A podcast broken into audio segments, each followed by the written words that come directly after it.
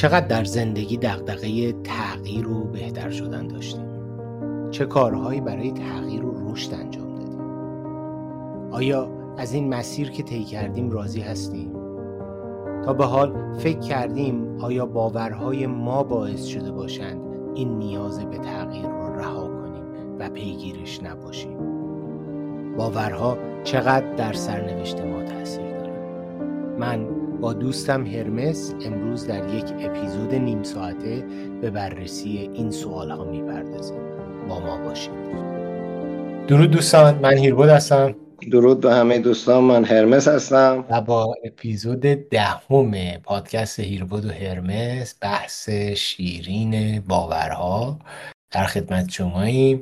هرمس، هفته پیش مذهب رو گفتیم و میخواستی از اخبار صحبت کنیم. آره، مذهب هنوز هم ادامه داره و این ارتباط بین مذهب و خبر هم برای من جالبه. البته جالبتر شد یک کتابی خوندم چند وقت پیش، نویسنده‌ای که به اسم آلان دوباتن، به قول خودشون چون فرانسوی هست، راجع به خبر، و خیلی جالب بود برام. دیدی که این آدم به این قضیه داشت برام خیلی جذاب بود. از کارکرده دین هنوز دوست داشتم به یه نکتهش حداقل اشاره کنم، حالا اگر بقیه‌اش مون برای دفعات بعد حالا اشکالی نداره، ولی اگر اشکالی یعنی بشه من به این اشاره کنم خیلی موافقم. یکی از کار کارکرده‌ای که دین داره و خیلی آدم رو گیر میندازه احساس گناهه. یعنی یک مفهومی به اسم گناه ساختن که مفهوم مفهومی نیست که اصالت داشته باشه، مثل عشق، مثل دوستی، مثل اینها.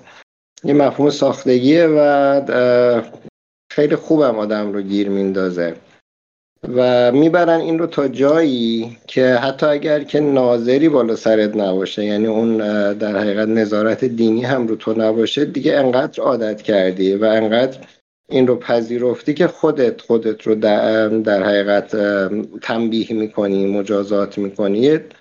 مراجعی داشتم، یه خانمی بود سی و پنج سالی داشت، خانم معجبه‌ای بود. این در کودکیش مثلا حدودا نه سالگیش تولدی میره که از همکلاسی مدرسه، و وسط های اون تولد برادر اون دختر که حالا مثلا سیزده چهارده ساله است یهو در باز میکنه، مثلا کیکو میاره میذاره رو میز و میره. و این خانم هم حالا بچه ها جمع بودن دیگه، حجاب نداشته، برادر رو که میبینه هول میشه میدوه سمت اتاق، اصلا هنوزم نمیدونه که اون برادر اصلا اینو دید ندید، وسط مثلا ده تا پانزده تا بچه دیگه اصلا چه اهمیتی داشت یا نداشت. ولی این که به این شکل موهاش مثلا دیده شده، این هنوز بعد از شاید بیست و چند سال یه معضل بود براش، یه مسئله حل نشده بود و هنوز داشت خودش رو عذاب میداد و خیلی بلاهایی که بعداً سرش میاد تو زندگی رو باعثش رو اون اشتباه در حقیقت اون سن نه سالگیش میدونست که اونجا من گناه کردم و خدا همچنان داره بابت این گناه من رو تنبیه میکنه. این خیلی دردناکه، یعنی این مفهوم وقتی که برات جا میفته خیلی سختم هست کنده شدن از این، چون همه اینها باز به هم وصله و یه تغییر اساسی میخواد شما بتونی از این گرداب در بیای. خیلی موضوع مهمی رو بهش اشاره کردی و این دقیقاً همون سیستم باوری ماست و مرتبط میشه و همون بیادت هست چند اپیزود قبلتر در مورد تشویقای شرطی صحبت کردیم و اون ما هم همین کارو داره میکنید. اون موقع در مورد باورها صحبت نکردیم ولی در واقع اون تشویق‌های شرطی یا تنبیه‌های شرطی اتفاقی که در مغز ایجاد میکنه همینه که میاد یک سیستم باوری درست میکنه که حالا این سیستم باوری مخصوصا اگه چند ضلعی هم باشه، این دوستی که داری میگی در نه سالگی این اتفاق براش افتاده، این یک سیستم باوریه، فقط به یک مطلب نیست گزاره‌های مختلفی از خانواده صحبت کردن، فلانی نمیدونم کار بد کرده، ببین چه اتفاقی براش افتاده، این اون شده، اون این شده. توی اون سیستم باوری دیگه شما اسیر میشی، مثل یک باطلاقیه که هر چقدر دست و پا بزنی بیشتر درش فرو میری. و ما به عنوان بزرگتر، ما به عنوان قشر حتی روشنفکر، این این مسئله خیلی جالبه که قشر روشنفکر با جامعه میتونه این کار رو بکنه، میتونه یک باوری رو برداره یا یک سیستم باوری یا ایدئولوژیک رو برداره و بپردازه بهش، الگوسازی بکنه و اون باور رو برای مردم جا بندازه، مثل ایران در دوره پهلوی و باور مارکسیسم و کمونیسم که شاعر و نویسنده و فیلمساز و همه اینا آمدند و یک باور جمعی درست کردند که قرار خلق بیاد با همدیگه کارایی بکنه که دیگه هیچ کسی گرسنه نباشه، هیچ کسی فلان نباشه، که بعد دیگه مجاهدین خلق و توده خلق و ال و بل، عاقبتش هم دیدیم چطور شد.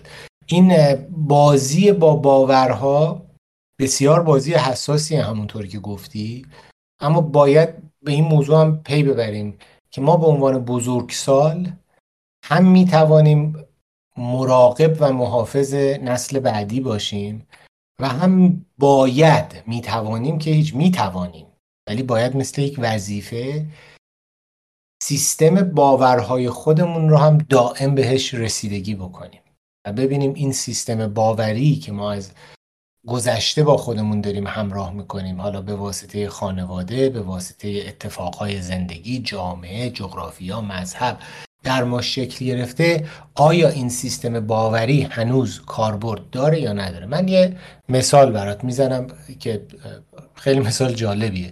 سالهای اولی که اومده بودم آمریکا، یه آقایی توی اون منطقه‌ای که ما زندگی می‌کردیم، یه مغازه خیلی کوچیک، اندازه مثلا شاید یه ساندویچ فروشی بزرگ، مغازه کوچیکی بود در یک منطقه بسیار معمولی اومده بود. all you can eat رستوران ایرانی زده بود، یعنی یه پولی میدادید، بیست دلار میدادید، پنج مدل غذا ایرانی بود، کباب کوبیده بود و جوجه کباب بود و دو تا خورش تو اینا، میتونستی هر چقدر میخوای بریزی. ولی خودش مثل این مبصرا اومده بود، وایساده بود بالا سر این جایی که غذا میریختن، همه رو نگاه میکرد.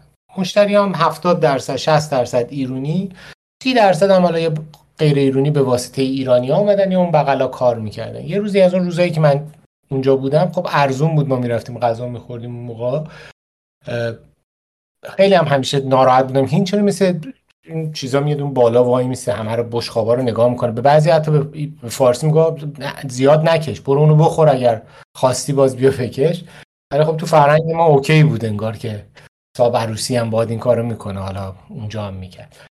یه روز من دیدم که یه آقای چشتنگی اومده بود، غذاشو خورد، دو تا تیکه جوجه کباب مونده بود، از در که اومد بره این آقا دنبال این با بشقاب رفت، رفت تا تو پارکینگ و صدای زد و با زبون انگلیسی شکسته بهش گفت چرا نخوردی؟ یارو گفت دیگه خیلی مؤدب، اشتها نداشتم. گفت اگه اشتها نداشتی برای چی ریختی و فلان اینا. اصلا یارو تعجب کرد که این داره چیکار میکنه، این دیگه چه چه داستانیه.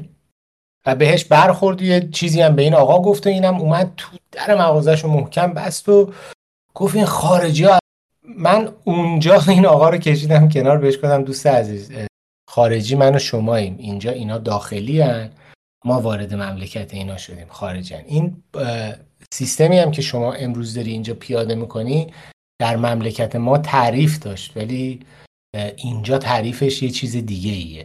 و اگر شما نتونی این تعریف رو با تعریف تعریف‌های خودتو با تعریف اینجا تطبیق بدی، کلات پس معرکه است. اینو گفتم به عنوان یک مثال که ما خیلی وقتا با سیستم باوریمون با توجه به عوض شدن شرایطمون باید تغییر بکنه و اگر این تغییرات رو نبینیم، این شرایط تغییر شرایط رو نبینیم و بعد اقدام به تغییر سیستم باوریمون نکنیم، ما یک اختلال در مسیر حیات یا زندگی میشیم و این اختلال میتونه زندگی رو تلخ بکنه، تکامل رو از بین ببره و هزار و یک مصیبت برای ما به وجود بیاره.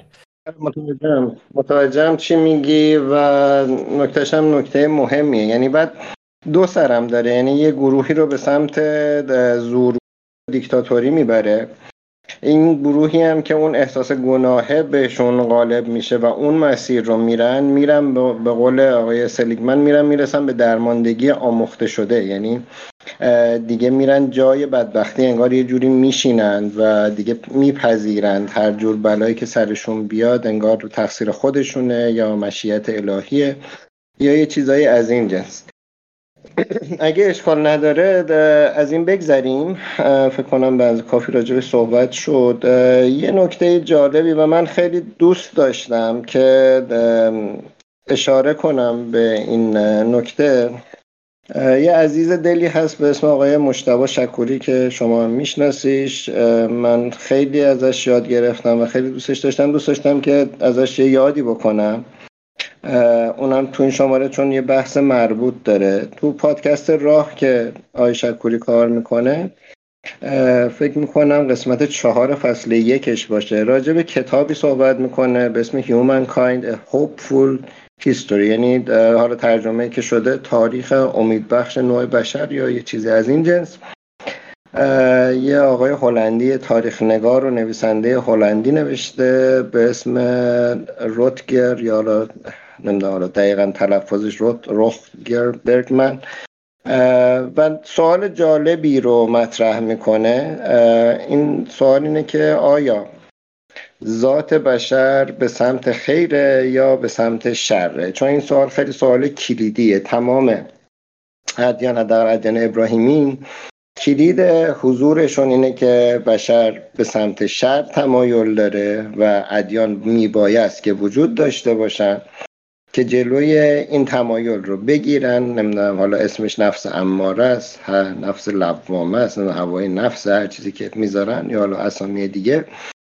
اینا اومدن مثل آقای بالسرمون وایسن که ما غذا رو زیاد نکشیم و مواظبمون باشن که ما راه خطا نریم، راه درست رو نشونمون بدن، آموزشمون بدن و و و و و اینقدر رو جامعه بشری این تفکر سنگین بوده که تا زمان فروید که و بازم بحث کردیم، درسته که ممکنه یه سری نظریاتش دیگه قدیمی باشه ولی یه سری نظریاتش هنوز داره کار میکنه و تأثیری که در بحث روانشناسی و دید و دقیقا زاویه دید جدید و اصلا بحث روانکاوی که مطرح میکنه اصولا قابل انکار نیست و فروید رو نمیشه اصلا ندید گرفت.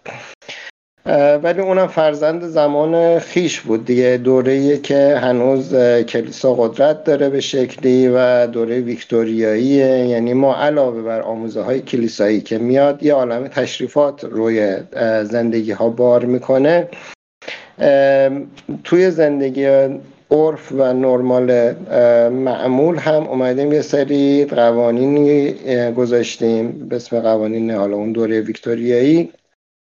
فرضاً حالا یه زمانی تو ایران یک سریالی نشون میداد، فکر کنم قصه های جزیره بود اسمش، اون خانم وقتی آشپزخونه رو گردگیری میکرد دستش رو باید تا آرنج از پنجره میبرد بیرون، سه بار اون دستمال رو تکون میداد میآورد تو، حالا از این بگیر تا اینکه چه بشخابی، چه قاشقی برای چه کاری، چه لباسی برای چه مراسمی و و و یعنی همه چیه زندگی تعریف داشت. یعنی شما اصلا نیازی نبود که فکر کنی که الان من میخوام برم فلان جا، چی میتونم بپوشم، چی میتونم، با کی میتونم حرف بزنم، اصلا من جایگاه اونجا دارم ندارم، همه چی از پیش تعیین شده است. واسه همینم فروید وقتی میاد از بس که همه چی خشک و فارغ از خلاقیت و فارغ از عشق و اینهاست، روی بحث مسائل جنسی خیلی مانور میده و اونوری میره داستانا. آقای برگمن تو این کتابش، حالا کتاب رو نیازی نمیبینم خیلی باز کنم چون همین اپیزود آقای شکوری خیلی خوب این بحث رو مطرح کرده، دوستان میتونن اونجا گوش کنن. یا که خود کتاب هم ترجمه شده به فارسی، حتی اونه هم که تو ایرانن میتونن کتاب فارسیش رو بخونن. ولی مثال های جالبی زده و به هر حال اینجوری نیست که بگیم ذات کلن خیره یا کلن شره، ولی تمام جاهایی که تحقیق شده وقتی آزاد گذاشتن بشر رو تا اینجا همه در مجموع به سمت خیر حرکت کردیم. این خیلی خودش نکته نکته مهمیه. این ذات ذات تکامله. تکامل اصلا اسمش روشه دیگه، به سمت کامل شدن میره و حقیقتا انسان، صحبتشو کردیم ما، اصلا اون توهم و باور اشتباه اشرف مخلوقات بودن، یا این باور که ما فقط به خاطر اینکه ذهنمون قابلیت درک داره و قابلیت تخیل داره خودمون رو از ذات هستی که درش هستیم جدا ببینیم، اینا باعث میشه که ما مفاهیم اشتباهی رو در سرمون فرو ببریم. ما یه بخشی از آگاهی همین زمینیم و این زمین هم یه بخشی از کهکشان راه شیریه و به همین ترتیب میره جلوتر. و در در این واقعیت اینه که وقتی این چنینی فکر میکنیم تازه به کوچک بودن خودمون پی میبریم و وقتی به کوچک بودن خودمون پی میبریم قوانین بزرگتر بر ما عمل میکنه که یکی از همون قوانین بزرگتر تکامله، اِوولوشنه که بر ما هم داره اثر میکنه. یعنی چه ما بخواهیم چه ما نخواهیم ما به سمت کامل شدن میریم. حالا اینجا یه اتفاق میفته که من این آگاهی که دارم، این قدرت درکی که دارم، این قدرت تحلیلی که دارم رو که اختیارش دست خودمه، به این هم اجازه بدم که کامل بشود یا نشود. اینجاست که من فقط میتوانم در یک جایگزینی مناسب با هستی قرار بگیرم که مثالهای بسیار بسیاری از دوره اساطیری هست تا دوره روانشناسی مدرن و حتی اسپریچوالیتی مدرن که یکی از اونا میگه وقتی انسان به آسمون یا به دریا نگاه میکنه حالش بهتر میشه، برای اینکه درک بهتری از خودش و کوچکی خودش پیدا میکنه و به همون با همون درک درستی که از کوچکی خودش پیدا میکنه در واقع جهانبینیش و سیستم‌های باوریش سالمتر میشه. و همون نسبت تحقیقات روانشناسی نشون داده آدم‌هایی که توی نیویورک توی منهتن زندگی میکنن که ساختمان‌های بلندی هست اونجا، آسمون خراشا ولی کوچه‌های تنگ و آسمون کم پیداست، اون آدم‌ها به مراتب احساس افسردگی، یأس، ناامیدی و دوری از، یعنی دیسکانکشن یا جدایی از زندگی میکنن. علتش اینه که اونا خودشون رو در مقابل اون ساختمونهای بزرگ موجود بزرگتری میبینن و چون اون ساختمونها ساخته ی دست بشره خودشون رو خالق اونا میبینن و این درک یا باور خالق بودن باعث میشه که سیستم باوریشون خراب میشه و به نوعی شکنجه میبینن. اینا مهم... ما باور این همه اپیزود صحبت کردیم برای اینکه به همین به نظر من نقطه ها برسیم که چقدر ما درگیر با باور سیستم باورهامون هستیم، یعنی اصلا بدون اون زندگی میسر نیست.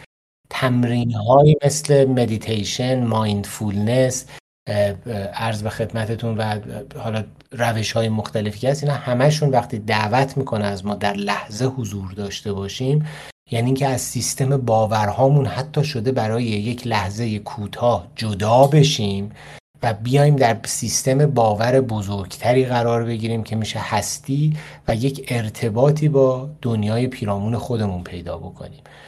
حالا شما تصور بکنید که مدیتیشن ما رو اینجوری میتونه بیاره توی لحظه برای اینکه از باورها خودمون رو نجات بدیم، بالعکس این اگر خیلی مغرور باشیم به باورمند بودن، حالا به هر چیزی، باورمندم به عقاید ماورایی، حتی باورمندم به یوگا و مدیتیشن، یعنی اونم تبدیلش بکنم دوباره به یک سیستم باوری، به همین نسبت ما خودمون رو زجر میدیم، آزار میدیم، اذیت میکنیم برای اینکه سیستم باورها اومده آگاهی ما رو از هستی جدا کرده. بدن، وجود ما داره به سمت تکامل با یک هستی بسیار بزرگتر پیش میره و ما اومدیم اینجا آگاهیمون رو جدا کردیم. این مثالش رو من همیشه میزنم، باز زیاد دارم حرف میزنم ولی مثال جالبیه.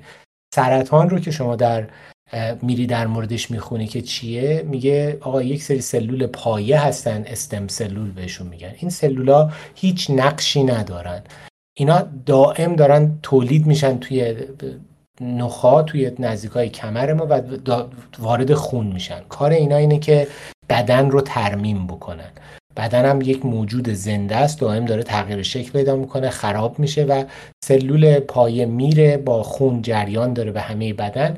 جایی که یک چیزی خراب شده، یه تیکه پوستی کنده شده، پوست روی کلیه است، یه بافت عضلانی، بافت پروتئینی، هر چی که هست، اونا یه آلرت میدن، یه زنگ خطر میزنن. این سلولا که میان سلولو میگیرن.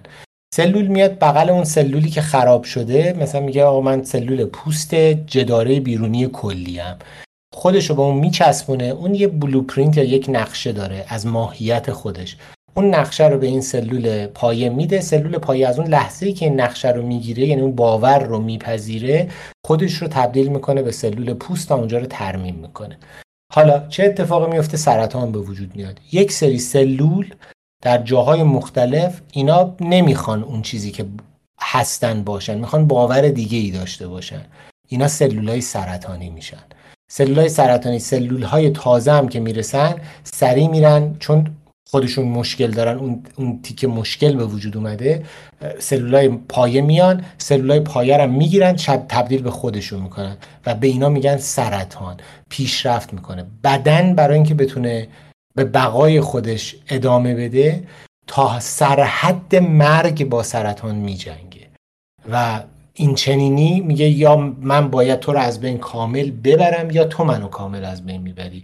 من این مثال رو به حالت سمبولیک و استعاره‌ای گفتم که با سیستم باوری ما هم در جهان هستی میتونه به یک سرطان تبدیل بشه و اونجایی که ما سرطان میشیم، کل هستی به ما حمله میکنه و یا ما باید باورهامون رو از بین ببریم، یا هستی رو، باورهای ما از بین میبری. که هستی رو از بین میبره معنیش نیست میتونه کل این کهکشان رو از بین ببره، نه خیر، ما رو و اون آگاهی رو از بین میبره.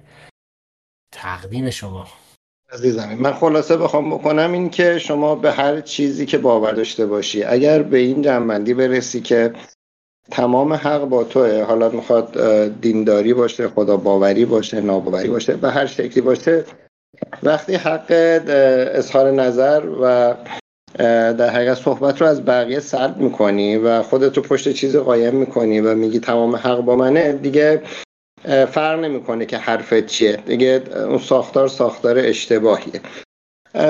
یه مسئله دیگه این که هست، باور رو یه اشاره کوتاهی بکنم که چقدر میتونه شخصیت ما تأثیر داشته باشه. اینو الان میگم که یه خورده فضا عوض شه، که بعد اگر برسیم یه خورده راجع به خبر هم بگیم، اگر نشد حالا خبر رو میشه مثلا یه اپیزود جدا باز کار کرد. ولی یه مثال بامزه‌ای وقتایی هم من استفاده میکنم تو جای مختلف.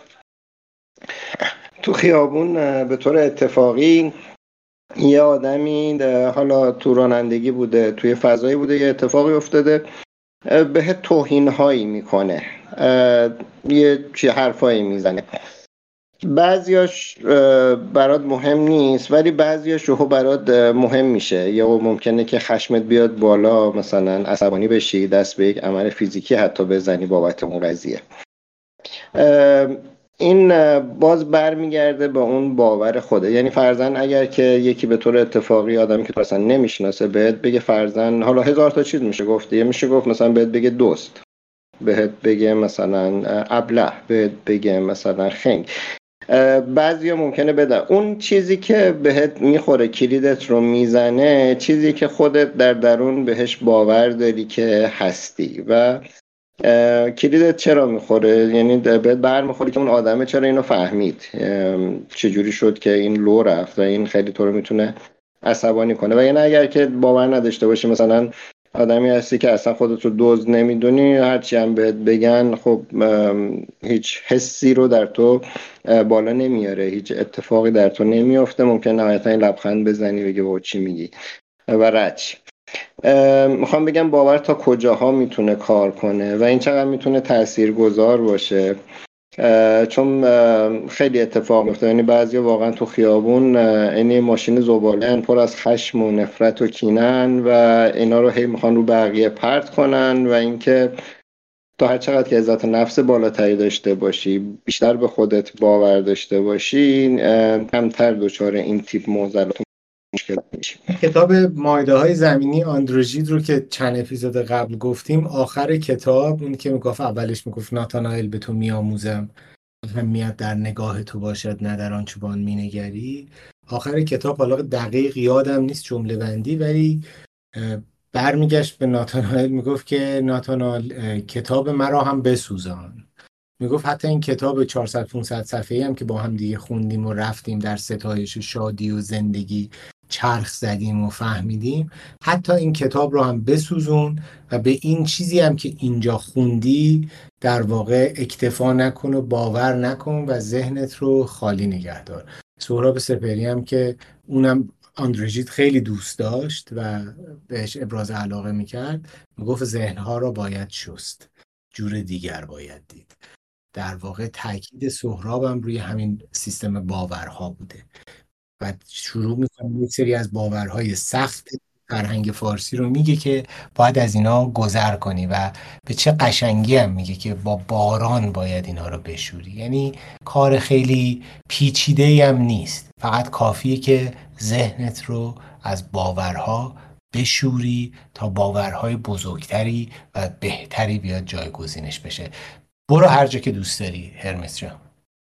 خب ما یه چیز حدود فکر میکنم پنج دقیقه از وقت این اپیزود باقی مونده. من یه اشاره فقط به این قضیه بکنم که این اشاره‌ای که گفتم کتاب آقای آلان دوباتن میکنه به این بحث خبر خیلی جالبه. میگه که از یک جایی که تأثیر دین کمرنگ میشه خبر میاد جاش رو میگیره، یعنی در حقیقت یک جایگزینی میشه برای مذاهب. متا انقدر در این روزمرگی ما تنیده شده خیلی بهش توجه نداریم، یعنی چون همه نوع که خبر داره چجوری پخش میشه، از چه زاویه‌ای داره بهش نگاه میشه دیگه. حالا کاریکاتورهای مختلفی دیدیم که زاویه رو یه جوری میبندن که اصلا داستان یه شکل دیگری میشه. خیلی یعنی منظورم به این قضیه پرداختن همه بنگاه‌های خبر پراکنی به قول دوستان یک شعاری هم از این جنس دارن که ما دنبال حقیقتیم، یا حقیقت رو میخواین پیش ماست، یا حالا چیزایی از این جنس که میدونیم اینجوری نیست. به هر حال همشون یه خط و خطوطی فرهنگی سیاسی به شکل‌های مختلف دارن و یک فضاسازی رو دارن ایجاد میکنند و میگم متاسفانه چون خیلی تو زندگی ها نفوذ کرده خیلی بهش توجه نمی کنیم. یعنی من و تو ممکنه رفته باشیم مثلا یه نقاشی از ماتیس رو ببینیم یا ون گوگ رو ببینیم، مثلا راجبش اطلاعات بتونیم تحلیلش کنیم، مثلا این ترکیبش این نمیدونم فلان و بهمانش، یا مثلا نمایش اوتللو شکسپیر رو بشینیم راجبش بحث کنیم. ولی من ندیدم تا حالا کسی بشینه راجب ساختار مثلا صفحه یک فلان مجله یا روزنامه مشهور مثلا صحبت کنه که این رو جلدش به این دلایل اصلا این رنگ رو انتخاب کرده. کمتر شاید دیده باشیم، شاید تو بحث‌های حرفه‌ای دیده باشیم، ولی تو به مخاطب عام من تا حالا ندیدم کسی به این قضایا به این شکل دقت کرده باشه، با اینکه خیلی مهمتر از اونه. یعنی نقاشی مثلا فلان نقاش معروف تأثیری تو زندگی ما نداره، ولی یه روزنامه معروف مثلا چند نیویورک پست، نیویورک تایمز، حالا اینا تو دارن تأثیر میذارن، تو روزمرگی ما دارن تأثیر میذارن. و خبر اومده المانهای مذهب رو هم برداشته. یعنی مذهب یکی از چیزهایی که داره تشریفاتیه که میاد وارد میکنه، باعث میشه تو اون مراسم، اون مفهوم، اون محتوا رو جدی بگیری. میاد چون میدونه اگر که یهو یک حجم بزرگی از دیتا رو به تو بده تو پس میزنی، جدی نمیگیری و اصلا گوش نمیدی. مثلا کلیسا میاد میگه یک شنبه ها بیایم میارتت تو یک محیط آروم که از نظر معماری هم جوری هست که تو توجه و تمرکز بهتری داشته باشی. هر بار یه تیکه ای از کتاب مقدس رو مثلا میگه به تو و انقدر این تکرار میشه و انقدر این تکرار میشه که تو ذهن تو جا میگیره و تبدیل به یک باور میشه. خبر هم میاد همین کار رو میکنه، یعنی دقیقا میاد یه چیز نسبی رو میگه، تو رو دنبال خودش میکشونه و تیکه تیکه بهت میده این دیتا رو. آدمی که دنبال در حقیقت تکمیل اون خبره میره میره و درگیر این چرخه میشه. باز هم ساختاری کاملا مشابه با دین داره. میاد ما حالا الان فرم عوض شده، ولی یه زمانی اخبار صبحگاهی روزنامه بود، تصویر پدری که پشت میز صبحانه داره روزنامه میخونه. این تصویر خیلی کلاسیکی بود تو تمام فیلم های از هالیوود تا هر جایی ساخته میشد این تصویر وجود داشت و اینکه حالا مدیای در واقع تصویری هم زمانبندی مشخصی در اخبار ساعت هشت و نیم، اخبار ساعت نه، اخبار ساعت فلان و در حقیقت تو رو میبره توی یک ساختار منظم مرتبی با یک تشریفات مشخصی که تو رو وابسته نگه داره، دیتا رو به اون شکلی که میخواد به تو بده. یه زمانی داشتن اطلاعات در دست طبقه اشراف و متمولین و اینها بود و تو خبر اگر میداشتی خب خیلی جلو بودی، اگر میدونستی در فلان جا مثلا فلان بیزینس میتونه جواب بده میتونستی بری استفاده کنی و منفعتی ببری یا حالا هر چیزی، یعنی خبر اگر جلوتر از بقیه میداشتی میتونستی استفاده های مختلف و خبر کم بود و همه تشنه دریافت خبر بودن. الان کاملا برعکس شده، یعنی انقدر خبرهای فکر و قاطی خبر میکنن که تشخیصی که الان کدوم خبر خبر درسته، کدوم غلوف شده، کدوم اصلا از بی خبر نادرسته، اصلا ساختگیه، اینها شده یک هنر و تمام ذهنت رو پر میکنن، تو رو به صورت ناخودآگاه مدیریت میکنن، بهت خط میدن. به قول این کتاب این مثال با مزه‌ای هم میزنه، میگه که تو انقلابام دقت بکنین با تانک و نمیدونم اسلحه و اینها میرن سراغ هیچ وقت نمیرن سراغ آموزش پرورش و فلان نویسنده معروف، صاف میرن سراغ مثلا صدا سیما، میرن سراغ غیر قدیم‌تر میرفتن سراغ روزنامه‌ها، کودتاها اگر که خاطرت باشه. اگر که نکته‌ای داری چون زمان کمه به نظرم جفتمون صحبت کنیم و این بحث رو ببندیم چون خودش بحث بزرگیه. خیلی موضوع خوبی رو مطرح کردیم. من فقط یه نکته‌ای رو در مورد خبر بگم که ربط به باور دوباره داره.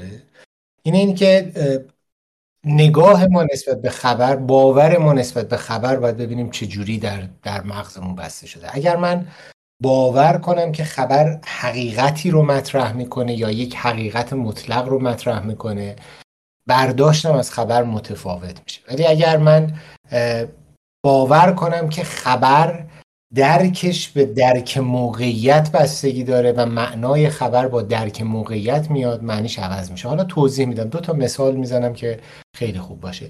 طوفان‌های خیلی بزرگ که میاد مخصوصا تو منطقه استوایی، اینا گردبادهایی هستن که در واقع عرضشون شاید مثلا حدود صد کیلومتر باشه، نه یه متر دو متر، صد کیلومتر. و این گردباد یک چرخه، یه مثل وقتی که آب داره وارد چاه فاضلاب میشه میچرخه، که یک چشمی اون وسط داره، اون همون سوراخی که ما وسط چرخه میبینیم بهش میگن چشم گردباد، وسطشه، مرکزشه. و این چشم ممکنه که عرضش مثلا پانزده کیلومتر باشه. حالا حساب کنید خبر طوفان رو دارن به ما میدن، یک کسی در چشم طوفانه، یک خبرنگار، یک خبرنگاری در چند کیلومتری بیرون چشمه که اوج طوفان اونجاست. چشم طوفان هیچ اتفاقی درش نمیفته، حتی بادم نمیاد توش، ولی وسط قلب طوفانه. اونی که بیرون چشمه، هرچی نزدیکتر به چشم باشه اتفاق شدیدتره، یعنی در حدی که ساختمون رو بلند میکنه. و هر چقدر از این چشم طوفان دورتر میشیم طوفان کمتر میشه در واقع اون شدتش. حالا سه خبرنگار، یکی در چشمه، یکی نزدیک چشمه، یکی بیرون بیرون چشمه. در چشمه خبر میده که هیچ اتفاق نمیفته، طوفانی در کار نیست، حالمون خیلی خوبه. اونی که باهاش چندین کیلومتر فاصله داره در شدیدترین جای طوفان خبر میده تو همون لحظه که چه دروغی داره میگید، داره خونه هامون هم بلند میکنه، ساختمون هشت طبقه رو بلند کرده. و اونی که بیرون تر وایستاده یه چیزی رو از دور میبینه، میگه من طوفان رو میبینم، هست، وجود داره، ولی نه به اون شدتی که اون اونی که میگفت ساختمون بلند میکنه هست، نه به اون، نه اینکه انکارش بکنم نیست. ببینید این میشه درک از موقعیت خبر. یه مثال دیگه که براتون بزنم که خودم توی همچین مثالی بودم و عکاسی میکردم سالها پیش برای آتش نشانی. آتش نشانی وسیع توی کالیفرنیا اومده بود و تپه ها میسوختن. تصور کنید تپه یک، دو، سه روی یه خط موازی، سه تا تپه، آتیش از تپه یک به سمت تپه دو داره میاد.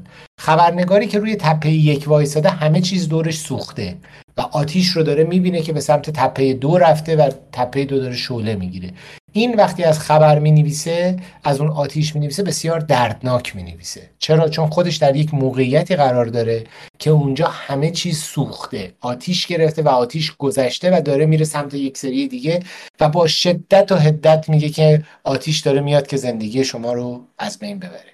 خبرنگاری که روی تپه سوم ایستاده داره از یک فضای سبز و ملایم به تپه نگاه میکنه که داره میسوزه. اون یه تصویر رمانتیک میبینه، شعله های آتشی هستن، جرقه های نازکی رفتن به سمت آسمونش، ولی این هنوز در موقعیت بهتری قرار گرفته. نگاه این نسبت به همون آتیش که نگاه خبرنگار اول هم هست، یعنی دو نفر از دو زاویه مختلف دارن به یک آتیش نگاه میکنن، اما درک از موقعیتشون به شما میگه که اینا اون خبر رو چگونه روایت میکنن.